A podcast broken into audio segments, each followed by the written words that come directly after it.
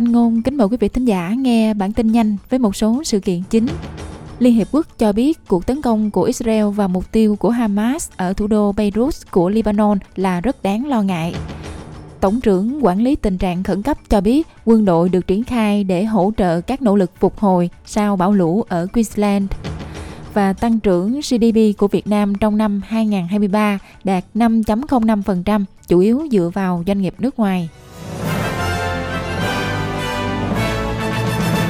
Sau đây là bản tin chi tiết. Liên Hiệp Quốc gọi cuộc tấn công của Israel vào thủ đô Beirut của Lebanon khiến Phó Chỉ huy Hamas Saleh Aruri thiệt mạng là rất đáng lo ngại. Ông Aruri là một thành viên của cơ quan ra quyết định chính trị của phong trào Hồi giáo Palestine và là người đồng sáng lập cánh quân sự của Hamas, lữ đoàn Al-Qassam đã thiệt mạng khi một máy bay không người lái tấn công văn phòng Hamas ở phía nam Beirut.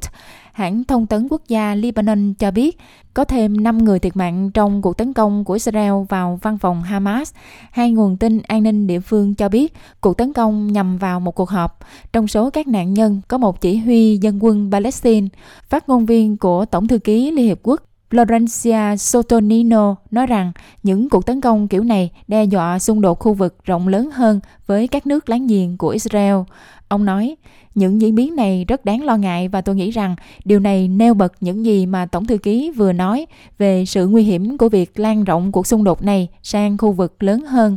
Do căng thẳng leo thang và sự mong manh của tình hình trong khu vực, chúng tôi đang kêu gọi tất cả các bên cố gắng kiềm chế tối đa. Chúng tôi không muốn bất kỳ hành động hấp tấp nào có thể gây ra thêm bạo lực. Một số thông tin đáng chú ý khác, Thủ tướng Nhật Bản Fumio Kishida đã tỏ lòng kính trọng đối với năm thành viên phi hành đoàn thiệt mạng khi máy bay tuần duyên của họ va chạm với máy bay của Japan Airlines tại sân bay Haneda ở Tokyo.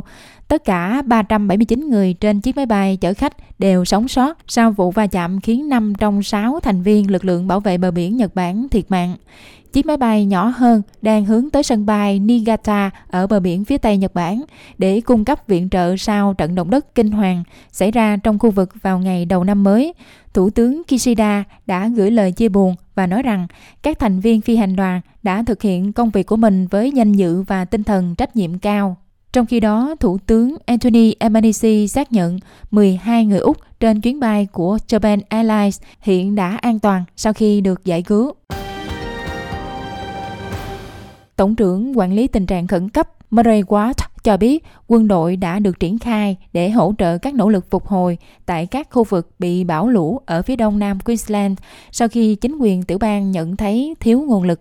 Quân đội của lực lượng quốc phòng Úc đã được triển khai trên khắp tiểu bang, trong khi chính quyền nỗ lực khôi phục điện cho khoảng 11.000 ngôi nhà hàng trăm con đường ở Queensland bị lũ lụt tàn phá vẫn còn bị đóng cửa và mưa lớn tiếp tục đồng nghĩa với việc khả năng xảy ra lở đất và mảnh vụn rơi xuống ngày càng tăng. Nhà khí tượng cho biết thời tiết tồi tệ đã qua nhưng mưa lớn dữ dội có thể xảy ra trên hầu hết tiểu bang trong ngày hôm nay, trong khi điều kiện vẫn còn nguy hiểm. Tổng trưởng Murray Watt nói với đài số 7 rằng chính phủ tiểu bang Queensland ban đầu cho rằng họ có thể ứng phó với lũ lụt nhưng đã thay đổi kế hoạch khi thời tiết khắc nghiệt hơn. Ông nói, chúng tôi đã thảo luận hàng ngày với chính phủ Queensland về nhu cầu của họ và trước khi lượng mưa lớn ập đến, họ cho rằng họ có đủ nguồn lực thông qua các nguồn lực của tiểu bang và huy động các nguồn lực liên bang để đối phó với tình hình. Nhưng khi lượng mưa lớn ập đến khiến tình hình trở nên phức tạp hơn, đó là lúc mà lực lượng quốc phòng thực sự cần thiết.